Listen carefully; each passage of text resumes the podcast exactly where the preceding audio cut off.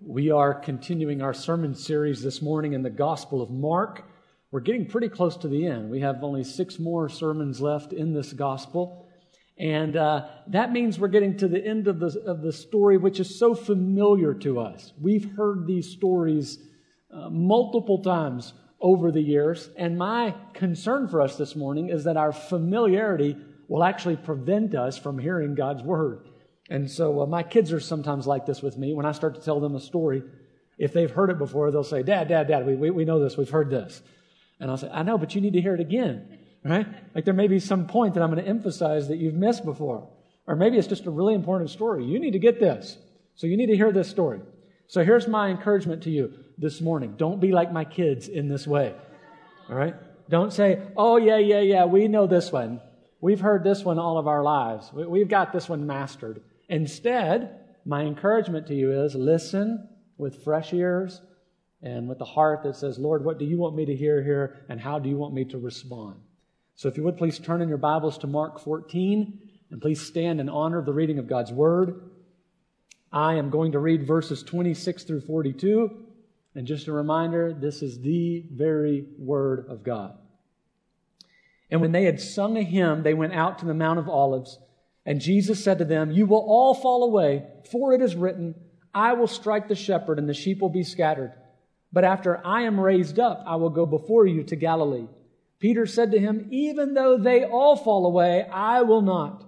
And Jesus said to him, Truly I tell you, this very night, before the rooster crows twice, you will deny me three times. But he said emphatically, If I must die with you, I will not deny you. And they all said the same. And they went to a place called Gethsemane. And he said to his disciples, Sit here while I pray. And he took with him Peter and James and John and began to be greatly distressed and troubled. And he said to them, My soul is very sorrowful, even to death. Remain here and watch. And going a little farther, he fell on the ground and prayed, if it were possible, the hour might pass from him. And he said, Abba, Father, all things are possible for you. Remove this cup from me.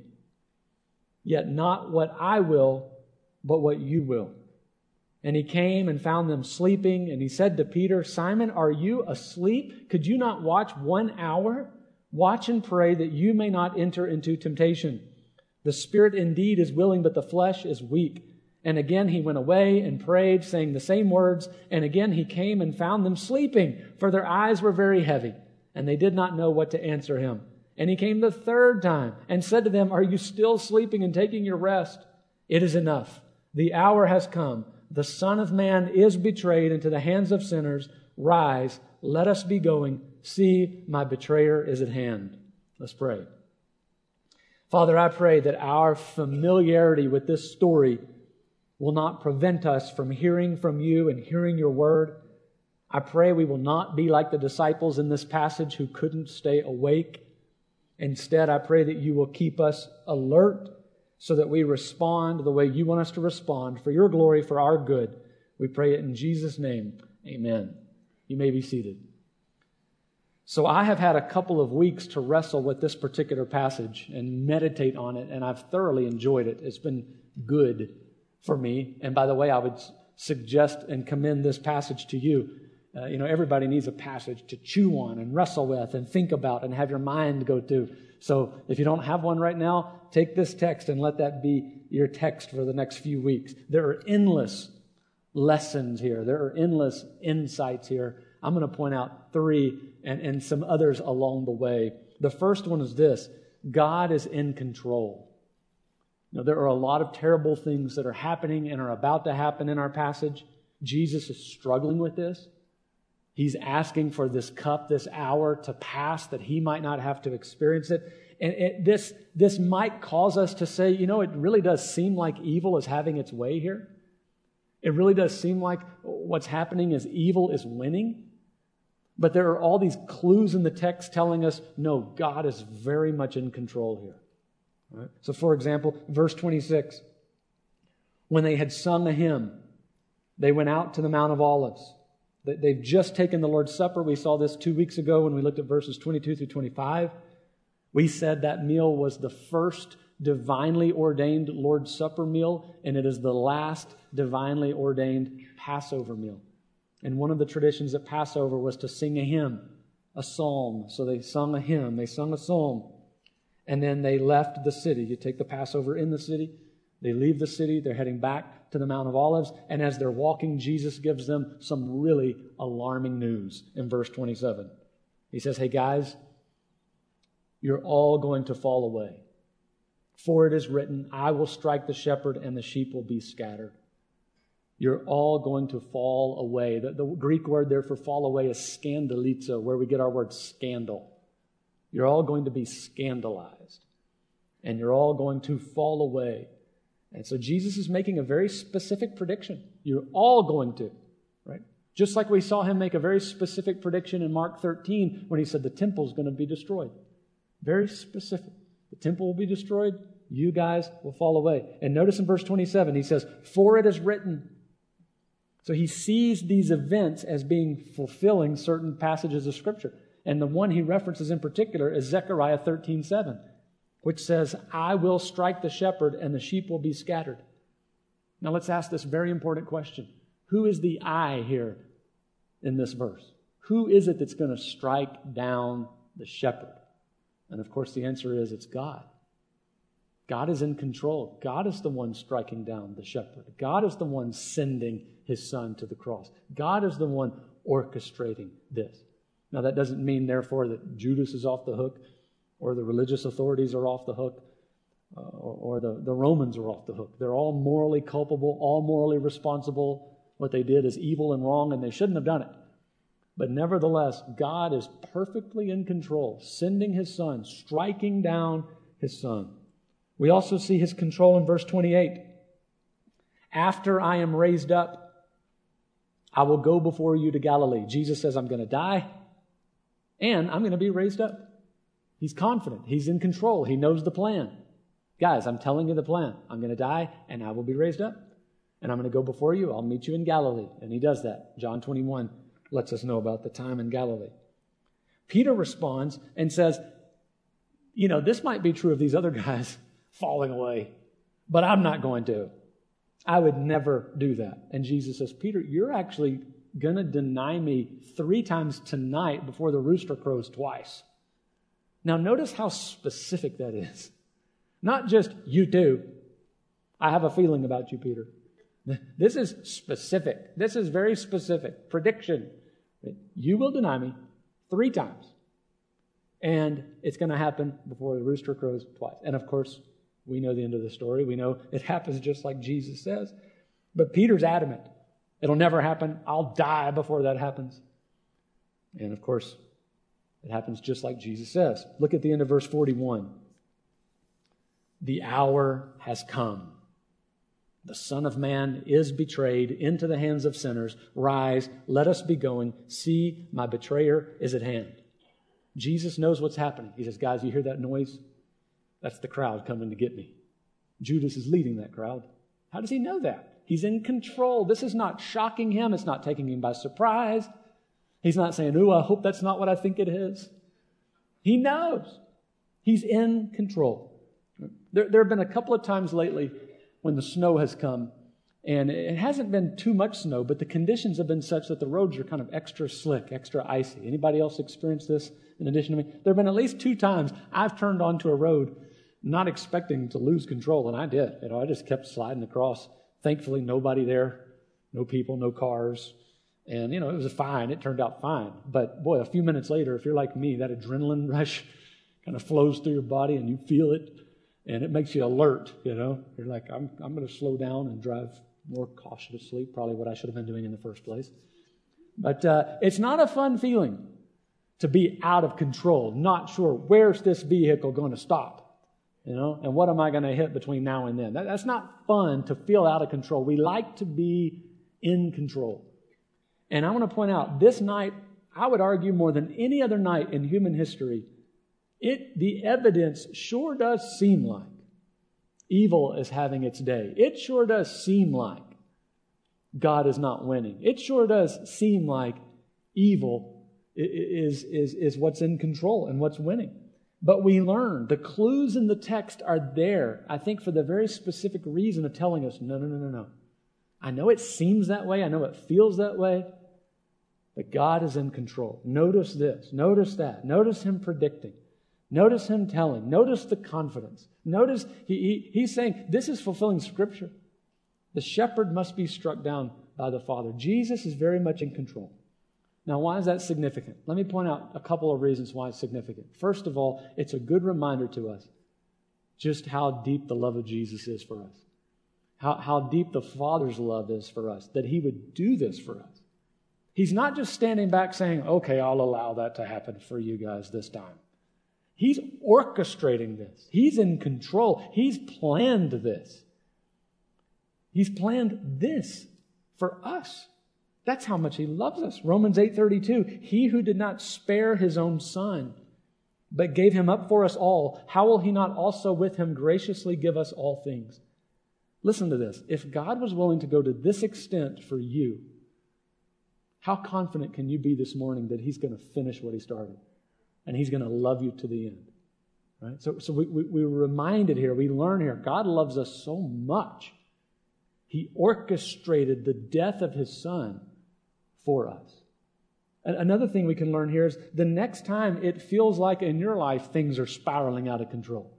You feel like that driver on ice who you're just hoping the thing will get settled down. Maybe your life feels that way right now. If it doesn't, I'm guessing it will at some point. The next time you feel, boy, life's out of control, where's God? Evil seems to be winning. As I look around at the world, as I look at my personal life, Here's my encouragement to you come back to this passage and meditate on this passage.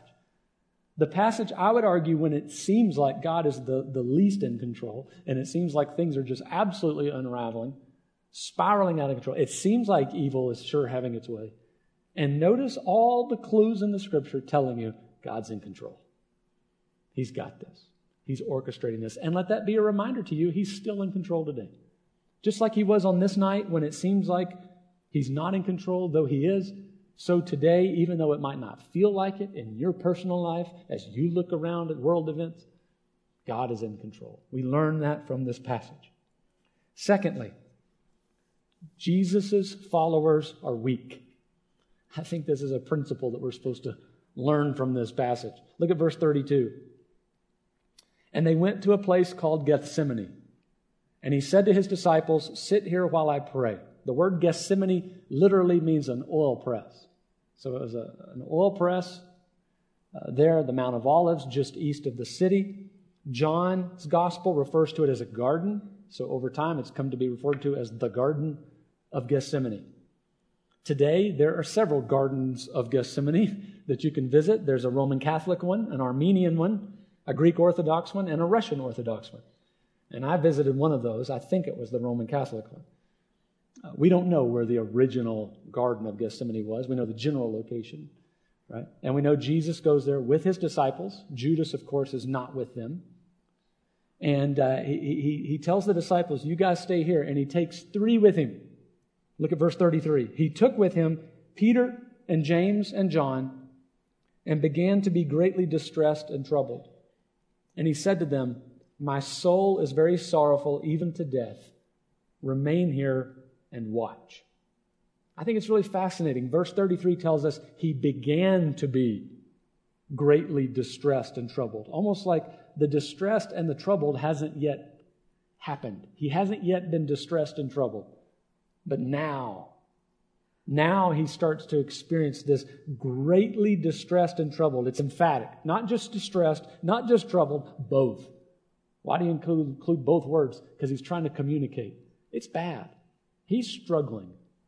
Luke uses the word agony. He's agonizing. Verse 34, he says, My soul is very sorrowful. In other words, I am experiencing deep sorrow, even unto death, which I think means I feel like death. I feel such sorrow, I could die. And he says, Guys, I want you to stay here and I want you to watch. Stay awake and watch and be there for me during this time. I, I need you guys. Right? I'm, I'm struggling here. I need you. Watch with me. Have we seen the command to watch before? We saw it three times in Mark 13. We said that's the main point of the chapter. Watch, stay awake, stay alert. And now, Jesus, it's time. Like this is, this is the time. I need you guys to be here for me. Watch, stay awake. Know, sometimes people just need you to be there for them. They don't necessarily need you to say anything. I just need you to be here with me. That's what Jesus is saying. I need you guys to be here for me, right? I'm experiencing something I've not experienced before. I need you to stay awake and be here for me. He goes just beyond where they are. Luke tells us he's a stone's throw away. So he's close enough where the disciples can hear him praying. How do we know? Because they record what he prays. And they write it down, and we have it here. So they hear what he's praying. Verse 37 He came back where he left them, and he found them sleeping. And he said to Peter, Simon, are you asleep? Could you not watch one hour? I think this is a rhetorical question. Are you serious right now? Are you the same person that just told me you'd die before you deny me? And you'll never fall away, even if all these other guys do? And now, in my great moment of the one time I'm asking you to stay awake for one hour, you can't stay awake for an hour? Seriously? Right? Look at verse 38. Watch and pray that you may not enter into temptation. The spirit indeed is willing, but the flesh is weak. Jesus gives the same command stay awake, stay alert, watch and pray, but this time he appeals for their sakes, for your sake. The first time he's like, stay awake for me. Now he's like, stay awake for yourselves so you don't fall into temptation. Let's ask this question temptation to do what? What might they be tempted to do? And the answer is, according to verse 27, to fall away. Don't fall away. Stay awake, stay alert, don't fall away. Pray so that you're not tempted to fall away. For, he says, the, the spirit is willing, but the flesh is weak. In other words, this is another great principle that unfortunately we don't have time to focus on. But this is a great principle you see in Romans 7. I do what I don't want to do and don't do what I do want to do. There's a part of me that knows what's right and I want to do it. And then there's another part of me that somehow just can't seem to do it. There's a weakness, the flesh they're tired. It's late at night, it's dark, they just had a big meal. There's no lights, no electricity, you know? A lot easier to sleep than to pray. And Jesus says, I know, the Spirit's willing. You guys want to. I know there's a want to there. I'm not accusing you of not wanting to do the right thing and stay awake and stay alert, but the flesh is weak. It's a great principle. Verse 39 And again he went away and prayed, saying the same words. And again he came and found them sleeping, for their eyes were very heavy, and they did not know what to answer him. So Jesus goes away a second time, and notice it says he's praised the same words. I think that's interesting to meditate on. Jesus prayed the same thing, same words. You ever feel like you're saying the same words in prayer? It's okay. Jesus said the same words in prayer. Right? How do the disciples know that he said the same words? Because they can hear him. They can hear him agonizing in prayer as he's laid out on the ground, praying to God. But he comes back and he finds them asleep, and this time he wakes them up, and it says they can't even say anything. They can't even respond. They don't respond. They don't say anything. I can imagine it's like, you know, when you take a really deep nap, Sunday afternoon nap, and somebody wakes you up and it's like, where am I and what is going on? And you, can't even think straight. You don't even say anything. You just sort of sit there, just, oh. I get the sense that's kind of what's going on here. They don't even respond. They don't even say, oh, sorry. You know, they're just, they're half asleep. What's going on? Think about this. They're going to do it again. Verse 41. It's going to happen a third time. Right? And think about how Jesus has been there for them. This whole ministry, He's never really asked them to do anything quite like this. We've never seen him come to them in need. Like, I need you guys to be here for me and with me. And the one time he does, they, they fail him. And their failure is highlighted and emphasized by the fact that they're so adamant they're not going to fail him. Right? And it's a, it's, a, it's a reminder to us. First of all, this is one of those great examples in the Bible that you can point to when somebody says, I think these guys just made this up. I think the Bible is just written by men and made up. Okay, let's, let's say for the sake of the argument, you're right. Would the people who made it up write themselves into the story doing this? Right? Like, this is embarrassing, right? The leaders of the church, the writers of Scripture, in the one night that Jesus asked them to do the one thing, just stay awake for one hour, can't do it, three times they fail. You know, if you're going to make it up, you're not going to write yourself into the story like this. You're going to be like, well, we stayed awake. It was hard, but we stayed awake. We were there for him. You know, we endured to the end. If you're going to make it up, you're not going to write yourself into it this embarrassingly, right? So I, I think it's a testimony to the truthfulness of the Bible. But I also think it's encouraging to us. This story should encourage us. First of all, I think we're a lot like the disciples. I think I'm a lot like the disciples. I think I've messed up a number of times. I think I've been like them and made pretty strong commitments that I've not quite lived up to. Boy, I'm going to start reading the Bible every day, six o'clock in the morning, five o'clock in the morning. I'm going to wake up and read the Bible every day. And that lasts for a while, like a few weeks maybe. And then, oh, I better hit that snooze button. And then it's not too long before you're back into the old routine, the old habit. You know, how many times have you said, I'm going to start praying? I'm going to really start carving out time and praying. And a few weeks later, you're back to normal. I'm going to, I'm going to start sharing the gospel. I'm really going to do it. I'm committed now. I'm serious. And then over time, it's failure. Guess what? You're in good company. You're not the only person who's made these great commitments and failed to keep them. The disciples did the same thing. We've all done this, right? You ever said to God, Boy, if you'll just get me out of this situation that I'm in, I will never do blank again. Or I will always do blank. You know, I'll always go to church. You'll just get me out of this. Right? You, I feel, hopefully, I'm not the only person in the room who's made these great promises, profound promises, and failed to keep them. And if that's you too, guess what? You're in good company. The disciples did the same thing. This is also a good reminder to us that we are ministering to people who are weak. You are discipling people, ministering people, have people in your Bible studies. And there may be times when you're sort of ready to write them off. Like, boy, I'm done with him. I'm done with her. She's weak. Well, she probably is weak. But so were the disciples, and so were you. And at some level, so were we all. And it's a good reminder to us. Right? And, and we're also reminded here that God uses weak people in powerful ways. Jesus could have come back and said, You know what, guys? My goodness. If you're going to be the guys who are going to be the founders of the churches and writers of scripture, I need to find a new team. You know? You guys can't even stay awake with me at my greatest moment of need. I think I'm going to go find some different options different disciples, different people, people who are more likely to stay awake. God uses unlikely, weak people in powerful ways. He has a pattern of doing this. He's going to use these men to found churches, plant churches, write scripture. These are the apostles. This is it. The guys who are falling asleep on Jesus at his greatest moment of need are the very people that God uses as the foundation of the New Testament church. Wow. And that's kind of the pattern that God follows. He uses unlikely, unexpected, weak people. Abraham lied and was old. Jacob was a deceiver. Leah was apparently unattractive. Moses was a murderer. Rahab was a prostitute. Jeremiah and Timothy were young. David was a murderer and adulterer. Jonah ran from God. The Samaritan woman was divorced multiple times. Paul was a persecutor of the church. Lazarus was dead.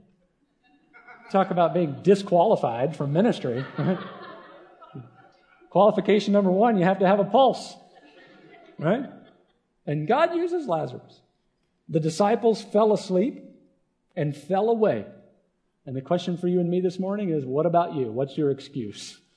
You know, what's your weakness that in your mind is disqualifying you from allowing God to use you? God delights in taking people you'd never expect in a million years and using them because they recognize their need and their weakness. The, the pattern of the Bible is not God using these incredibly faithful people. The pattern of the Bible is God being faithful to use incredibly weak people. And He uses them to highlight His glory, and He'll use you.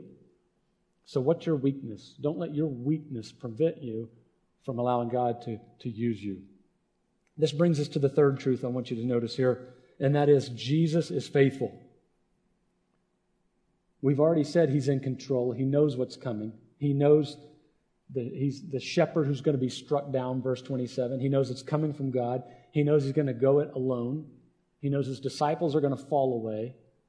He knows he's going to have to do this for people who are not willing to stand up for him. And yet he remains faithful to the mission.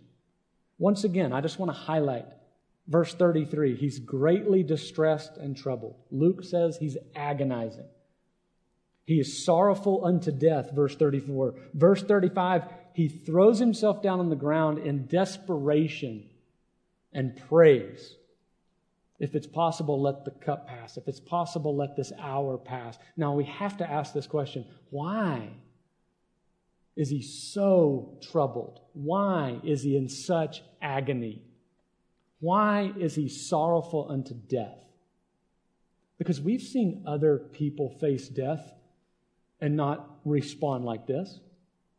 Let's be honest. We've seen Christians throughout church history who have been burned at the stake and crucified, and crucified upside down.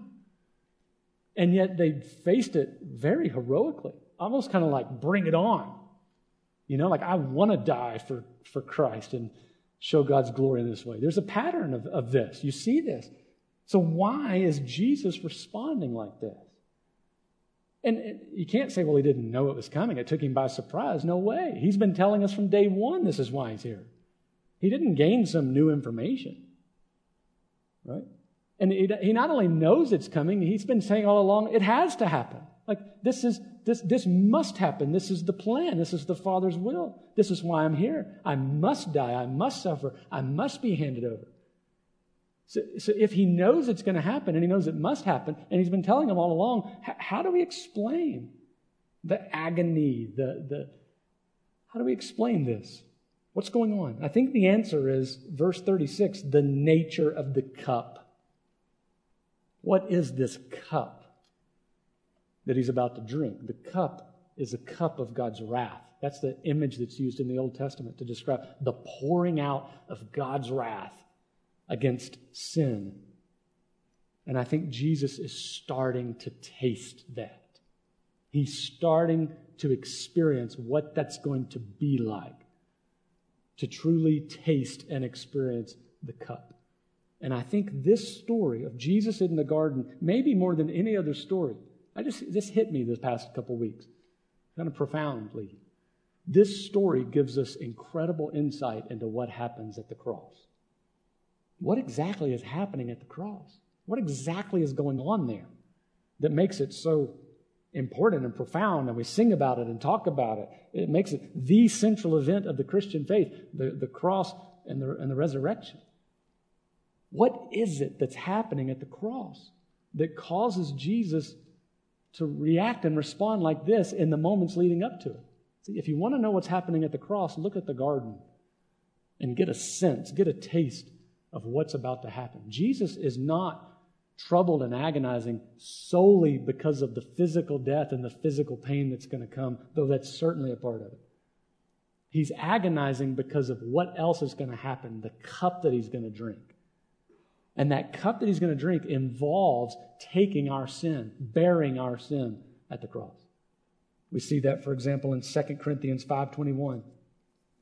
God made him who had no sin to be sin for us, so that in him we might become the righteousness of God. Jesus gets treated like a sinner. Jesus becomes sin. He doesn't become a sinner. But 2 Corinthians 5:21 says he made him to be sin. He's bearing our sin. The son was treated like a sinner so that sinners like us could be treated like sons. That's the gospel. It's incredible. That's why the cross is so important. And, and answering this question is so important. This is not some, uh, you know, advanced type of question. This is just basic 101, foundational, fundamental Christianity. What is happening at the cross? What is happening while Jesus is dying? This is crucial. This is the difference between understanding the Christian faith or not. Jesus is taking my sin on himself, my sin that I deserve to pay the penalty for, he is bearing it for me. And he not only takes my sin, because he takes my sin, that also means he's taking the wrath, the punishment, the penalty that was mine. For example, Galatians 3:13, Christ redeemed us from the curse of the law by becoming a curse for us. Jesus is being cursed at the cross. Jesus is bearing the penalty and the weight of my sin. He's experiencing the wrath of God. The cup of God's wrath is being set against the Son. That's what's happening at the cross. And that's why Jesus cries out, Mark 15 34, My God, my God, why have you forsaken me? Because it's not just any old death, it is the death. Jesus is experiencing the death at the cross, the wrath of God for sin. And I don't think it's any coincidence that this sorrow that he starts to experience comes through prayer. Jesus is with the Father, communing with the Father in prayer. I don't think you and I can appreciate this because we don't commune with the Father the way Jesus does. He's one with the Father. He has existed throughout eternity with the Father. He always has had this perfect relationship with the Father. And as Jesus is praying, this perfect communion with the Father, he's starting to get a taste of what it's going to be like to be cut off, to become accursed by God as he bears our sin at the cross. And he asked the disciples, Will you guys stay awake with me as I start to feel this and experience this? Will you guys be there for me? And of course, they're not.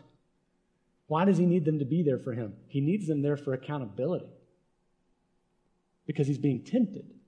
There's a temptation at the beginning of Jesus' ministry, there's a temptation at the end of Jesus' ministry. What's the temptation? Abort the mission. That's how Satan tempts him. You're the Son of God. You shouldn't be suffering. You shouldn't experience this. The temptation is walk away. How do we know that? Because Jesus actually prays for the cup to pass. I'm, I'm praying that this cup would pass. But of course, he succeeds. He stands up under the temptation. I think it's also helpful to contrast and compare this temptation with the first temptation that happened with Adam and Eve. Both take place in a garden, right? Here's the difference Adam is told, You can eat from any tree, but just don't eat from this one. And in the day that you eat from this one, you will be cut off from me. You'll experience my wrath. Jesus is told, you must eat from this tree. You must drink of this cup. I'm calling you to come experience this cross. And if you do, you will actually be cut off from me. See the difference? Adam is given an almost simple, I mean, it's pretty simple. Like, I can eat from any tree except for the one, and I'm warned, don't eat from it. In the day that I do, I'll be cut off. Fairly simple. Jesus is given a nearly impossible task. Do come eat from this tree. Do come drink from this cup. Do come experience this cross. And by the way, when you do, you will be cut off. You will experience the wrath of God. And incredible, Adam fails. And by the way, we've repeated his failure over and over. And Jesus, the second Adam, succeeds where the first Adam fails. And he succeeds for us. Look at verse 36. And he said, Abba, Father, all things are possible for you. Remove this cup from me. Yet not what I will, but what you will. So here's my encouragement to you. As you meditate on this passage, consider the fact that you have a perfect model for prayer right here. Say, how should I pray? What should my prayers look like? They should probably look like Jesus' prayer. First of all, he appeals to God's sovereignty. You're in control, you're in charge. So therefore, I'm coming to you and I'm praying honestly. I'm asking for the cup to pass over. I'm asking if there's any way to avoid this hour, let's avoid it. He's praying honestly. He's not praying like a stoic. He's not praying emotionless. He's praying his tears. He's praying his fears. That's what Christian prayer looks like. That's what biblical prayer looks like. You're honest before God. You're crying out to Him. Here's what's bothering me. Here's what's concerning me. And God wants you to come to Him that way, like a father. So he comes in this way, but notice also the faithfulness not what I will, but what you will. So Jesus, this didn't name it and claim it. Like, I claimed it, therefore it's going to happen the way I want it, right? If Jesus didn't pray that way, we probably shouldn't pray that way, right? Jesus says, not what I will, but what you will. So Jesus puts the will of the Father, the, the, the, the purpose of the Father, before himself. In other words, this is what I want, but ultimately I want what you want. Um, interestingly, the text doesn't tell us that Jesus was thinking of us in these final moments. It tells us he was thinking of the Father's will. I'm not, I don't mean to suggest by that that he wasn't thinking of us. I'm just saying let's emphasize what the text emphasizes. And what does the text emphasize? He was driven by the will of the Father to stick with the plan, to drink the cup. So here's the point the next time you pray, pray like Jesus. He, he, uh, he said, You're in control. Here's what I desire from you. Not what I will, but what you will. I want you to also notice we have Jesus provides us with a model not just for praying, he provides us with a model for suffering, he provides us with a model for persevering, he provides us with a model for facing temptation. So you can use this example, this model, for all kinds of things. So learn how to take this passage, meditate on it, and follow the example of Jesus. But whatever you do, don't miss the main point. Jesus is not merely providing an example for us, Jesus is succeeding where we've failed. He's succeeding where Adam failed.